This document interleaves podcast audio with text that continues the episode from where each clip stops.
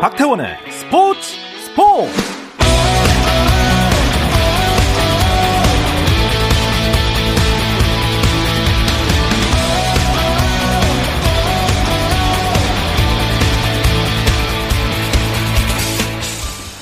스포츠가 있는 저녁 어떠신가요?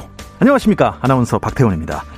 네, 오늘 이슈들을 살펴보는 스포츠 타임라인으로 출발합니다.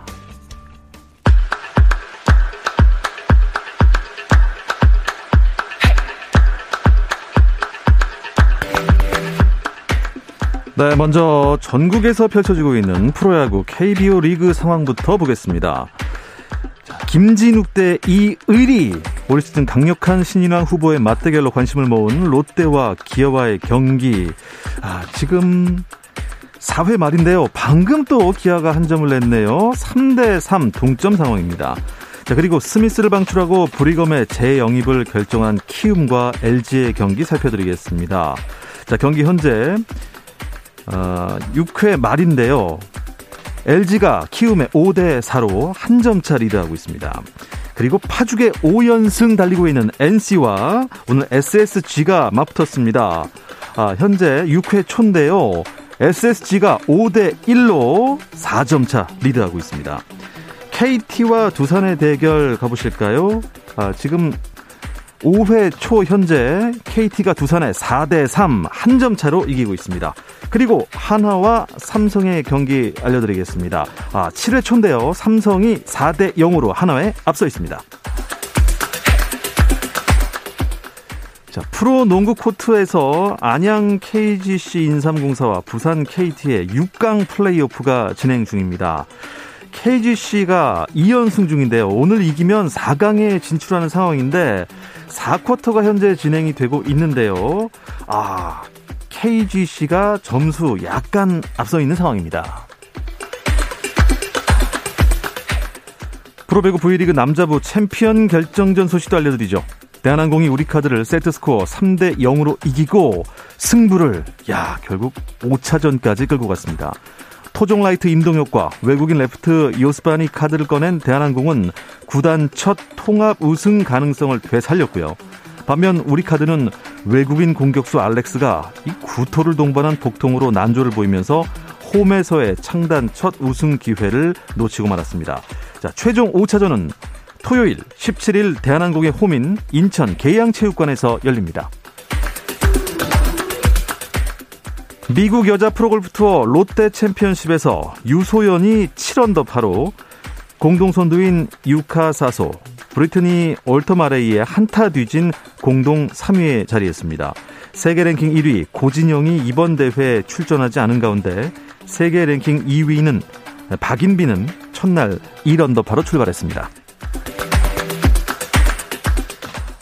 미국 프로농구 NBA에서는 필라델피아가 브루클린과의 동부 1위 자리를 둘러싼 맞대결에서 123대 117로 필라델피아가 승리하고 단독 1위로 올라섰습니다. 한편 골든스테이트는 오클라호마 시티를 147대 109로 이기고 3연승을 이어갔는데요. 골든스테이트는 스테픈 커리가 석점슛 11개로 42득점, 6리바운드, 8어시스트를 기록하며 팀의 승리를 이끌었습니다.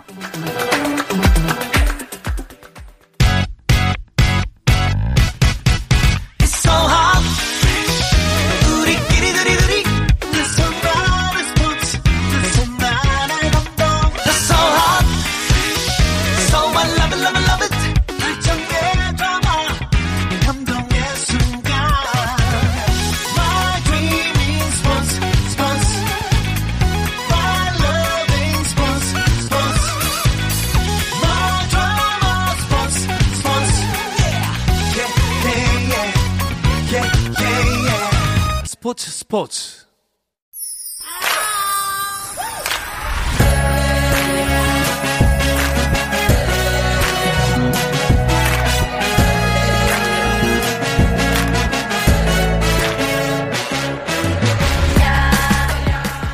목요일입니다. 목요일에는 해외 축구 이야기 함께 나누고 있는데요. 라디오의 발롱도르를 꿈꾸는 이건과 김정용의 랄롱드르 시작하겠습니다.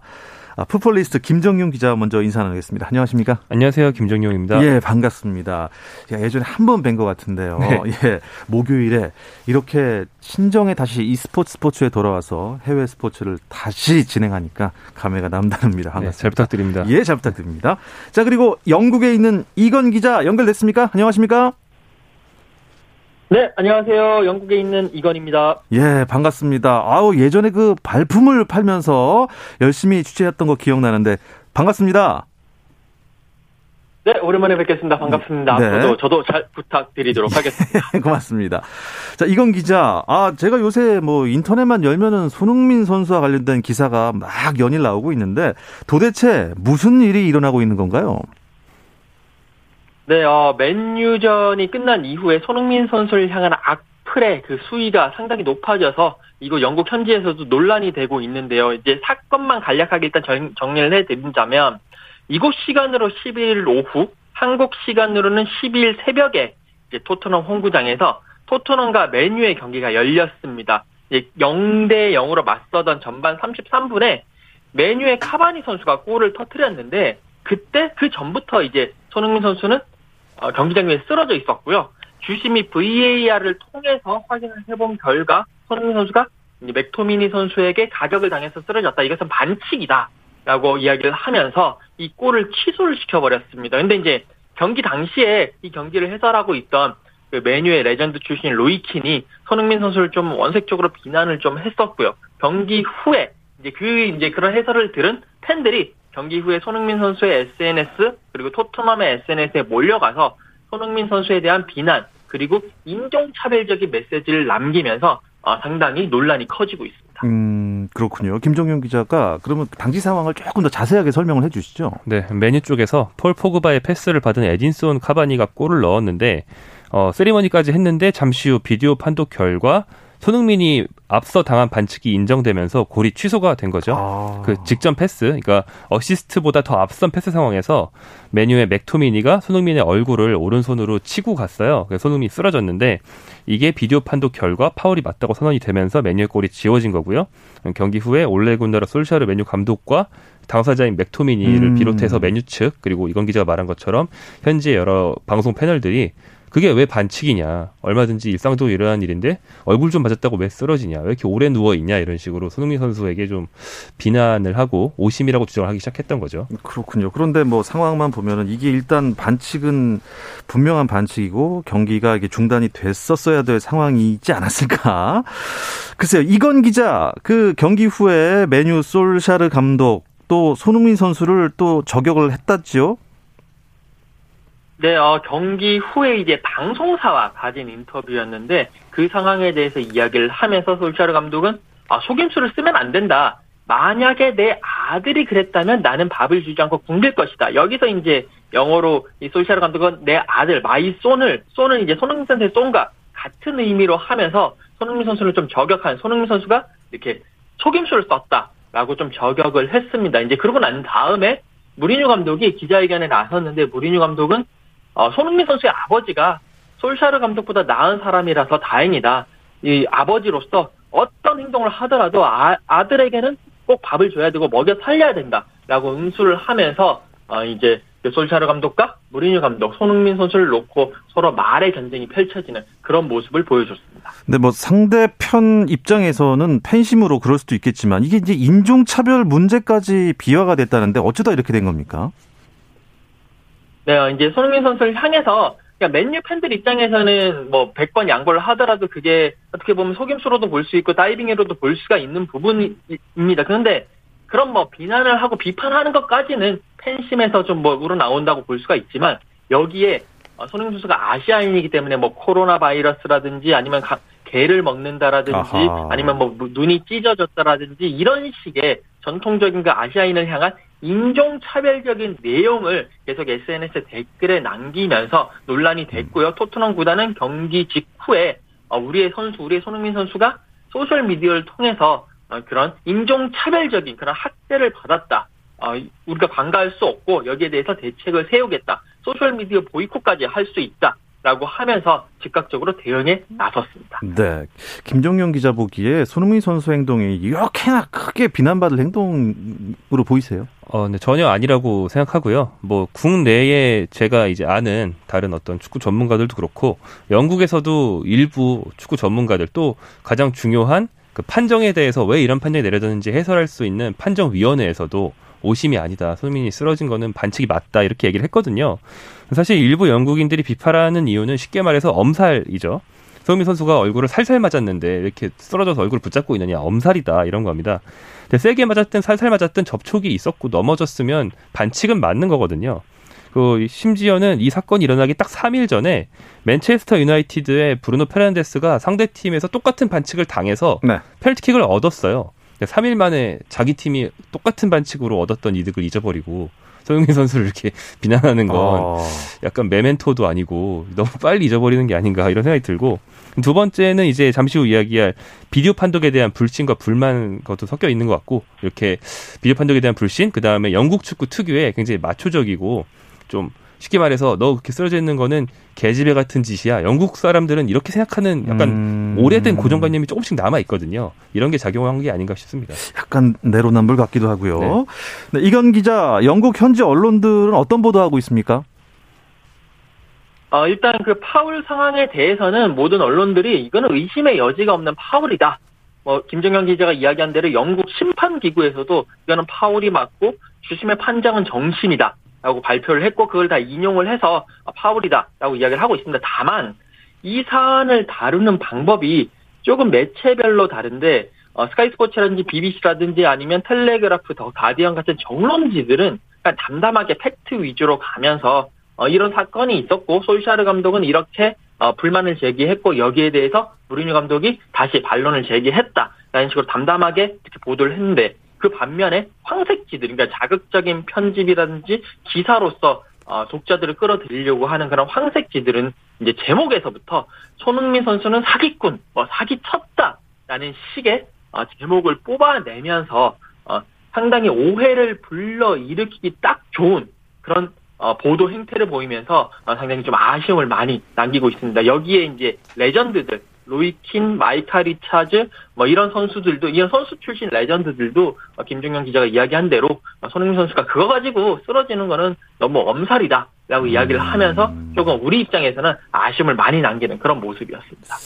네, 자, 김종용 기자 아까 말씀하신 대로 비디오 판독이죠. VAR이라는 단어를 쓰는데 여기에 대한 반감이 많은가 봐요. 네, 영국 축구는 VAR에 대한 반감이 굉장히 심하고요. 그러니까 기계가 판정에 개입하는 걸 굉장히 꺼립니다. 네. 영국이 축구의 종주국이잖아요. 그러니까 좀 100년 전 얘기긴 한데 영국 사람들은 처음에는 축구의 심판이라는 개념이 생기는 것조차 싫어했어요. 왜냐하면 반칙을 한 선수가 심사답게 손을 들고 자수하면 경기가 굴러가는데 네.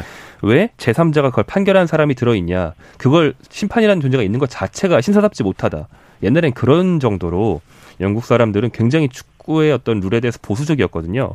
그래서 지금 VAR이 전 세계적으로 도입된데도 불구하고 영국에서는 유독 반칙을 잡아내는 VAR의 원래 목적으로 쓰지 않고 괜히 오프사이드 여부 판별하는 데만 써서 오프사이드인지 아닌지 막 선 그어서 확인해보고 이런 데만 써서 오히려 전 세계적으로 비웃음을 사기도 하거든요.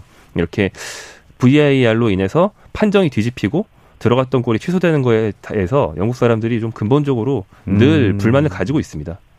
저는 항상 궁금합니다. 영국, 신사의 나라 영국에서 이 스포츠는 굉장히 마초적이거든요. 그렇죠. 예.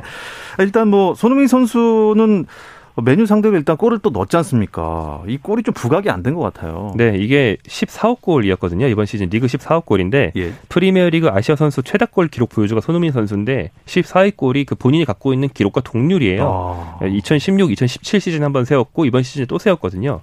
근데 손흥민 선수 득점력을 볼 때 남은 시즌 동안 최소 한 골은 넣을 테니까 아마도 프리미어리그 역대 최다골 기록을 이번 시즌 경신할 수 있게 되는 거죠. 그러면 득점 순위로 보면 한 몇 위쯤 되는 거죠? 현재 전체 5위고요. 손흥민 선수 위에는 많이들 아실 만한 스타 플레이어들 모하메드 살라, 해리 케인, 브루노 페르난데스, 벤포드에 이어서 5위입니다. 득점 선두 살라와는 5골 차이가 나고요.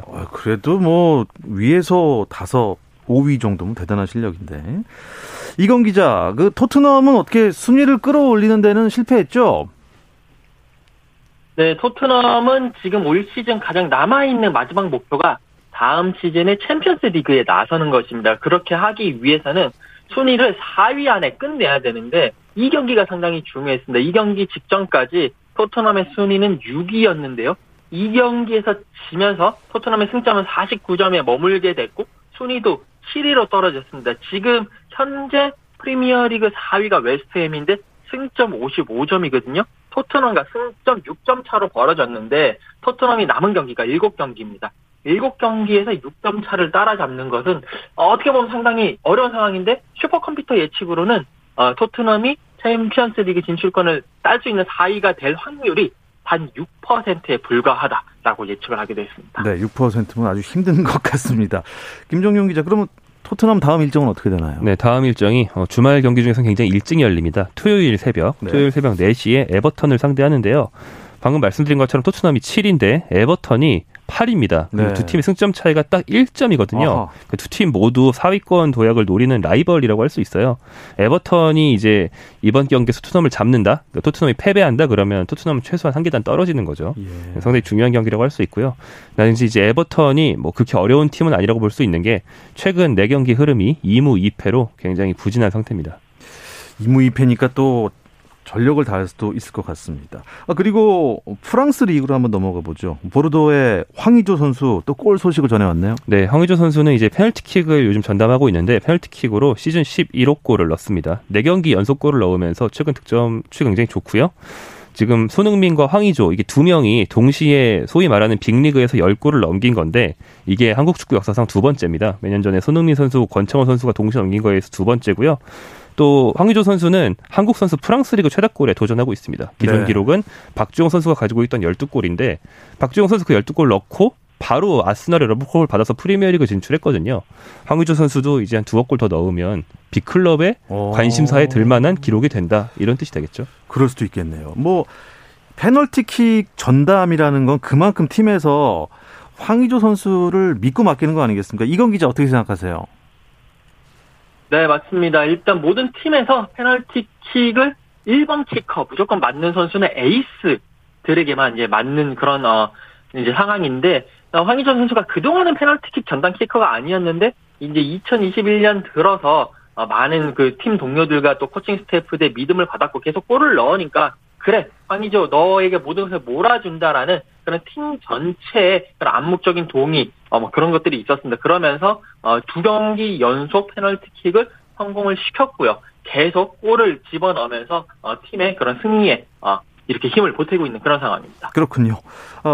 프랑스 리그에서 지금 황의조 선수가 11골을 넣었다고 하는데 그 정도면 득점 순위가 어느 정도 됩니까? 네, 득점 순위로는 공동 11위에 올라 있고요. 파리 생제르맹의 킬리안 은바페 선수가 21골로 단연 1위를 달리고 있고 많이 넣네요. 네, 그 뒤로 뭐 벤예데르, 더파이 등의 스타 플레이어들이 있는데 뭐 그 위로는 이제 좀 촘촘합니다. 그래서 황의조 선수가 만약에 연속골 행진을 조금 더 이어갈 수 있으면 한 5, 6위 정도까지는 금방 올라갈 수 있는 수준이죠. 예. 우리나라 다른 유럽파 선수들 근황 간단하게 정리해 주시죠. 네, 이강인 선수는 요즘 그렇게 좋지 않죠. 가장 최근 열린 발렌시아 경기가 레알 소시에다드 상대였는데 결정했습니다. 결과는 2대2로 비겼고요. 라이프치히의 황희찬 선수는 가장 최근 경기인 브레멘전에서 교체 출장은 했는데 최근 2경기 연속 막판 교체 출장밖에 못했어요. 그리고 그 뒤로 경미한 발목 부상이 있어서 다음 경기는 못 뛸 가능성이 높다는 안 좋은 소식까지 전해졌습니다. 네. 4강이 가려졌습니다. 챔피언스 리그 이야기로 넘어가 보겠는데요. 잠시 쉬었다 오겠습니다. 당신의 팀이 가장 빛나는 순간. 스포츠. 박태원 아나운서와 함께합니다. 네, 해외 축구 이야기 목요일에 나누고 있습니다. 라디오의 발롱드르, 이건 김정용의 랄롱드르 함께하고 계시는데요. 풋볼리스트 김정용 기자, 영국의 이건 축구 전문 기자와 함께합니다. 유럽 축구연맹 챔피언스 리그가 이 4강이 가려졌다고요, 김정용 기자? 네, 한국 시간으로 어제 새벽에 파리 생제르맹과 첼시가 4강에 진출했고요. 이제 오늘 새벽에도 두 팀이 더 결정됐습니다. 맨체스터 시티, 레알 마드리드까지 4강에 합류해서요. 4강 대진은 맨체스터 시티 대 파리 생제르맹 그리고 레알 마드리드 대 첼시의 대진이 됐습니다. 네. 야, 이렇게 유럽 전체에서 4개의 클럽 팀을 가리는데 프리미어 리그에서 첼시와 맨체스터 시티 두 팀이나 4강에 올랐습니다. 이건 기자, 영국 현지 반응 어떻습니까? 이 영국 현지에서는 이 두 팀 그 맨체스터 시티와 첼시는 그래도 좀 오를 것 같았는데 내심 리버풀까지 올라와가지고 4강 팀 중에 그러니까 3개 팀이 잉글랜드가 석권을 했었어야겠다라는 좀 아쉬움을 드러내고 있습니다. 모든 네. 신문들 같은 거 보면 리버풀이 그 레알 마드리드를 상대로 사실 1차전에서 3대1로 졌기 때문에 2차전에서는 많은 골을 넣었어야 되는데 안필드에서 했었던 경기고 그렇기 때문에 또 수많은 찬스를 잡았거든요. 그런데 결국 골을 못 넣어서 탈락을 했다. 아, 리버풀이 정말 우리가 정말 영국이 이 유럽 축구를 제패할 수 있었던 그런 찬스를 스스로 날려버렸다라고 반응을 하면서 다른 두 팀이 올라간 것보다도 리버풀이 올라가지 못한 것에 대한 진한 아쉬움을 지금 많이 내비치고 있습니다. 그렇군요. 뭐 8강전을 되짚어봐도 맨체스터 시티가 참 강해 보입니다. 어떻게 보십니까? 네, 맨체스터 시티가 사실은 그 8강을 통과하지 못한다는 일종의 징크스 같은 게 있었어요. 특히 펩 과르디올라 감독, 그 바르셀로나 시절 리오넬 메시와 함께 유럽을 제패했던 과르디올라 감독이 왔기 때문에 네. 이 팀을 한 단계 높은 곳으로 이끌어줄 거란 기대가 있었지만 매번 8강에서 발목을 잡히면서 과르디올라 감독이 경쟁력이 없는 게 아니냐 이런 회의론이 있었는데 드디어 4강에 오르면서 이제 맨시티와 과르디올라 감독 모두 한 단계 이제 전진하게 됐고. 네, 사실 과르디올라 감독이 예전 바이에른 뮌헨 시절에는 또 4강밖에 못 올라가는 징크스 같은 것도 있었기 때문에 네. 개인적으로는 오랜만에 결승 진출이 굉장히 숙제가 될 것 같고요. 그리고 맨시티는 다른 가능성도 열려 있습니다. 뭐냐면 4관왕이 가능하다는 건데요. 프리미어리그 우승이 이미 유력하고요. FA컵에서 생존해 있고 여기에 리그컵도 결승에 올라서 토트넘과의 한 경기만 이기면 우승할 수 있기 때문에 4관왕 확률이 상당히 뭐 그래도 높은 편인 팀입니다. 4관왕이면 진짜 위협 아닙니까? 네. 파리 생제르맹 선수들은 4강이 확정이 됐어요. 야, 이건 뭐 우승한 것만큼 기뻐했다는데 이건 기자, 그곳은 어땠습니까? 분위기가?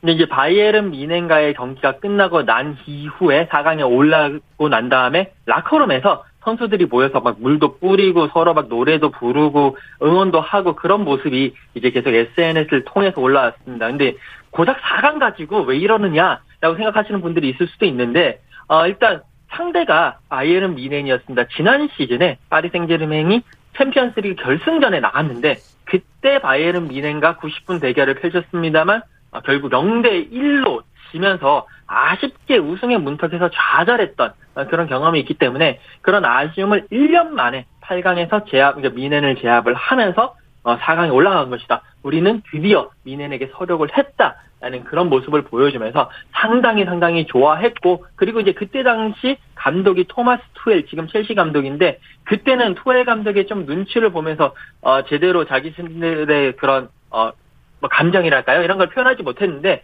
이제는 포체티노 감독으로 바꾸고 난 이후에 선수들의 감정이라든지 여러 가지 기쁨이라든지 슬픔이라든지 이런 것들을 조금 더 풀어줄 수 있는 그런 감독이기 때문에 더더욱 그런 뮌헨의 상대로 승리한 것을 기뻐하면서 자신들의 사기를 올리는 그런 세리머니를 펼쳐서 많은 그런 관심을 받고 있습니다. 네, 김정용 기자. 그리고 생각해보니까 이 작년에 결승전의 연장선 같습니다. 8강전이 이 파리 생제르맹이 바이에른 뮌헨에게 이겼다. 이건 정말 우승한 것 같은 그런 기분이 들 수도 있을 텐데. 네, 그렇죠. 뮌헨은 부상 공백이 커서 그랬던 건가요? 네, 두 팀이 좀 부상에 관련된 상황이 극도로 갈렸다고 할 수 있는데요. 파리 생제르맹은 그 8강 1차전 당시부터 상당히 오랫동안 부상에 당해 있던 네이마르가 복귀해서 네이마르와 음바페의 그 스타 조합이 부활을 했어요. 근데 바이에른 뮌헨은 반대로 현재 세계 최고 공격수라고 할 수 있는 로베르트 레반도프스키가 부상으로 빠졌고 레반도프스키가 빠졌을 때 가장 유력한 대체자가 독일 대표 공격수 그나브리인데 네. 그나브리까지 빠졌습니다. 그래서 사실 최전방 공격수에 1순위와 2순위가 다 없었어요. 이게 정말 결정적인 타격이어서 득점 찬스를 골로 많이 연결하지 못했고요. 또 한 가지 결정적인 건 독일 대표 미드필더 고레츠카 선수. 그 2018년도 월드컵 때 한국 상대로도 뛰었던 고레츠카 선수가 또 부상으로 빠지면서 중원까지 굉장히 큰 구멍이 네. 생겼습니다. 이걸 메우지 못하고 이제 네이마르와 음바페에게 당한 거죠. 네, 이건 뭐 공격수와 중원까지 부상 때문에 공백이 컸으니까 이 홀란드 선수 영입설이 주목을 받고 있는 건데 이건 기자 어떻습니까? 일단 지금 얼링 홀란드 선수는 모든 유럽 축구계에 가장 영입하고 싶은 1순위 선수로 올라와 있는데, 네. 특히 이제 바이에른 미넨 같은 경우에는 레반도프스키의 대체자를 찾아야 됩니다. 그 대체자의 1순위가 얼링 홀란드다라고 점은 찍어놨는데 지금 2022가 올해 올 시즌 끝나고가 아닌 다음 시즌 끝나고 영입을 조금 고려하고 있고 충분히 그때까지 간다면 영입을 승리할 수 있을 것이다 라는 보도가 나와 있습니다. 그러니까 이 이유가 뭐냐면 얼링 홀란드 선수가 지금 도르트문트와 계약 기간이 2024년 6월까지입니다. 그런데 올 시즌이 아니라 다음 시즌 끝나고도 홀란드 선수가 도르트문트에 남아 있다면 이때 바이아웃 조항이 이제 발동이 됩니다. 즉 어떤 팀이든지 간에 이 돈만 내면 홀란드를 바로 데려갈 수 있다는 그 바이아웃 조항이 약간 가격이 7,500만 유로, 우리 돈은 한 1,001억 원 정도 되는데요. 이 정도 돈이라면 그 어떤 팀이라도 지금 홀란드 선수의 가격이 1억 유로가 넘어가고 있기 때문에 네. 그 어떤 팀이라도 그 돈을 충분히 낼 수 있고 데려갈 수 있습니다. 이랬을 때 바이에른 미넨이 충분히 자신들의 매력을 어필을 하면서 홀란드를 데려고 갈 수 있다. 그러니까 1년만 더 버텨다오. 맨시티라든지 다른 팀들 데려가지 말고 홀란드 선수 제발 도르트문트에서 1년만 더 버티면 우리가 데려가겠다. 라는 그런 뜻도 내비치고 암암리에 내비치고 있다라는 그런 보도가 나오고 있고 아마 그렇게 만약에 상황이 전개된다면 바이에른 미넨으로 넘어갈 가능성도 상당히 높아 보인다라는 것이 이쪽 유럽 현지의 지금 시선입니다. 예, 그렇군요. 이제 챔피언스리그 4강을 미리 좀 들여다 보겠습니다. 일단 맨시티 대 파리 생제르맹의 경기 기대되는데 이건 기자 어떻게 보시나요? 맨시티 대 파리 생제르맹 경기가 가장 기대가 되는 매치인데 사실 맨시티 이 경기의 그러니까 컨셉은 점유율 대 속도의 싸움입니다. 맨시티는 가르디올라 감독이 점유율, 피니시 극대화 이런 쪽이고요. 파리 생제르맹은 은바페와 네이마르의 에이스 대결. 이 두 팀 어느 팀이 이길지 지금 상당히 기대가 되고 개인적으로는 맨시티가 이기지 않을까 생각을 하는데 일단 좀 지켜봐야 될 것 같습니다. 자, 레알 마드리드와 첼시의 경기는 어떻겠습니까? 김정용 기자. 네, 레알 마드리드와 첼시 모두 시즌 초반에는 상당히 부침이 있었기 때문에 여기까지 올지 예상하기 힘들었던 팀인데 지단 감독이 레알 마드리드를 챔피언스리그에서 잘 이끄는 건 거의 신비로울 정도로 챔피언스리그에서 압도적인 경력을 가지고 있고요. 첼시도 요즘 투엘 감독 부임 이후 상승세고 선수들도 부활했기 때문에 충분히 기대를 걸어볼 만한 팀이 됐습니다. 야, 누가 우승할지 정말 모르겠습니다. 그리고 기대가 됩니다. 벌써 시간이 이렇게 됐네요. 자, 영국에 계신 이건 축구 전문 기자 그리고 풋볼리스트 김정용 기자 함께했습니다. 두 분 고맙습니다. 고맙습니다. 감사합니다. 네, 스포츠 내일도 저녁 8시 30분입니다. 박태원의 스포츠.